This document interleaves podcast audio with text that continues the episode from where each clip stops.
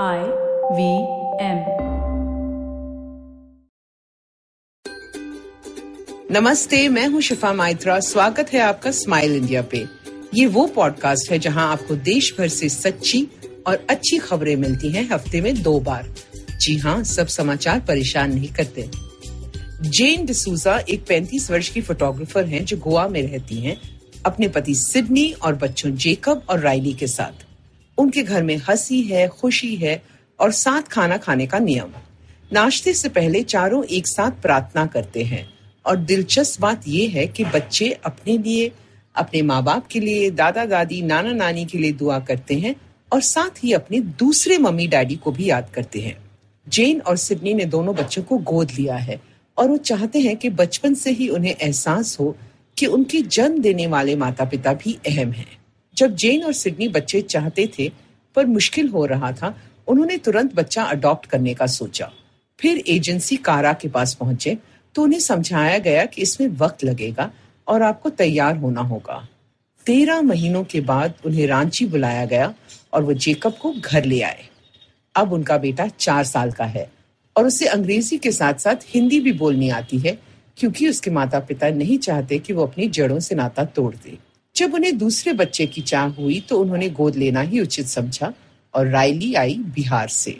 Sydney और जेन ने काफ़ी स्टडी की इस बात पे और इस नतीजे पे पहुँचे कि गोद लिए बच्चे जब प्यार और सुरक्षा पाए घर पे तो वो कभी खुद को कम नहीं पाते। बड़ी पते की बात है, क्योंकि जहाँ प्यार और सुरक्षा मिले, वो ही तो घर है। जब अश्विनी कर्नाटका के अपने गाँव में स्कूल जाती थी तो उसे पता था कि दसवीं के बाद उसकी शादी हो जाएगी। पर वो पंद्रह साल की उम्र में घर गृहस्थी नहीं बसाना चाहती थी। वो आगे पढ़कर कुछ करना चाहती थी। जब उसने यही बात बताई घर पर तो हंगामा हो गया। उसी रात अपने जोड़े हुए कुछ पैसों को लेकर वो घर से भाग गई। पास वाले शहर हुबली गई और देश पांडे फाउंडेशन नामक एक संस्था का दरवाज़ा खटखटाया। उन्होंने हॉस्टल में रहने की जगह तो दे दी, पर आधे पैसों में उन्होंने कोर्स में दाखला देने से मना कर दिया। अश्विनी ने आश्वासन दिया कि वो आधे कोर्स में पूरी पढ़ाई कर पाएगी। और इसी तरह उसने कंप्यूटर्स और अंग्रेज़ी सीख ली। उसके बाद बैंगलोर में नौकरी लग गई मेघशाला नामक संस्था में। अश्विनी यहाँ ऐप के ज़रिए सरकारी टीचर्स को सिखाती है ताकि वो छात्रों को आसान ढंग से समझा सके। लॉकडाउन हुआ तो माता पिता ने घर बुला लिया, पर अब अश्विनी बदल चुकी थी। उसने यहाँ लेसन तैयार किए जो अपनी 200 टीचर्स को भेज सके। उसके अपने गाँव वाले देखकर दंग रह गए। अश्विनी ने फिर महिलाओं और बच्चों को फ़ोन पे पढ़ना सिखाना शुरू किया। अश्विनी ने सबको दिखा दिया कि पढ़ने लिखने से कितना भला होता है।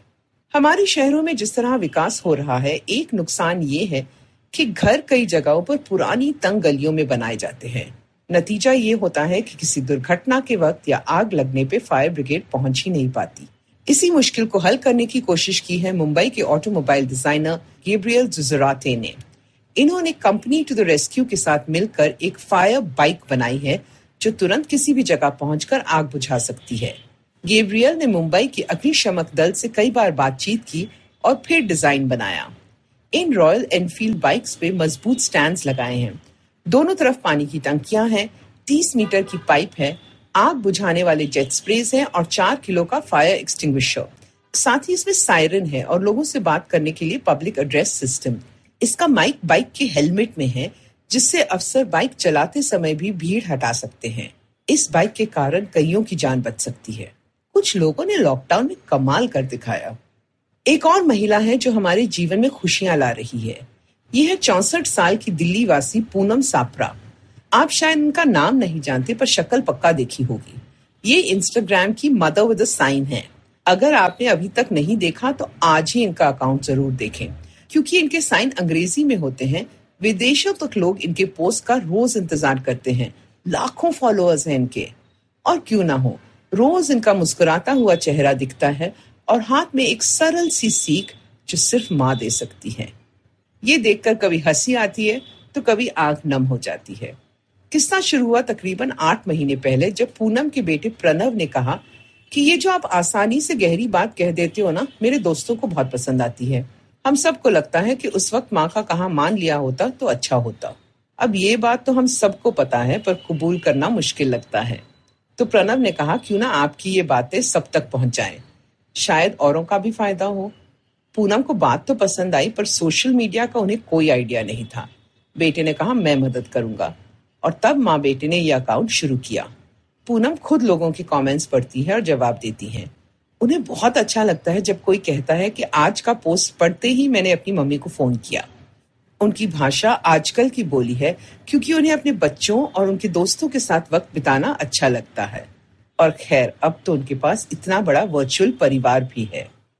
अगर आपको ये पॉडकास्ट पसंद आया तो और दिलचस्प पॉडकास्ट सुनना न भूलें आईवीएम नेटवर्क पे। आप हमें सुन सकते हैं आईवीएम पॉडकास्ट ऐप पे या आई ivmpodcast.com पे। आप हमें सोशल मीडिया पे भी फॉलो कर सकते हैं। हम एट आई वी पॉडकास्ट हैं ट्विटर और इंस्टाग्राम पे। और अगर आप मुझसे बात करना चाहते हैं तो मेरा हैंडल है एट शिफा माइत्रा इंस्टाग्राम और ट्विटर पे। मैं आपसे जल्द मिलूँगी, तब तक हँसते रहो और हंसाते रहो।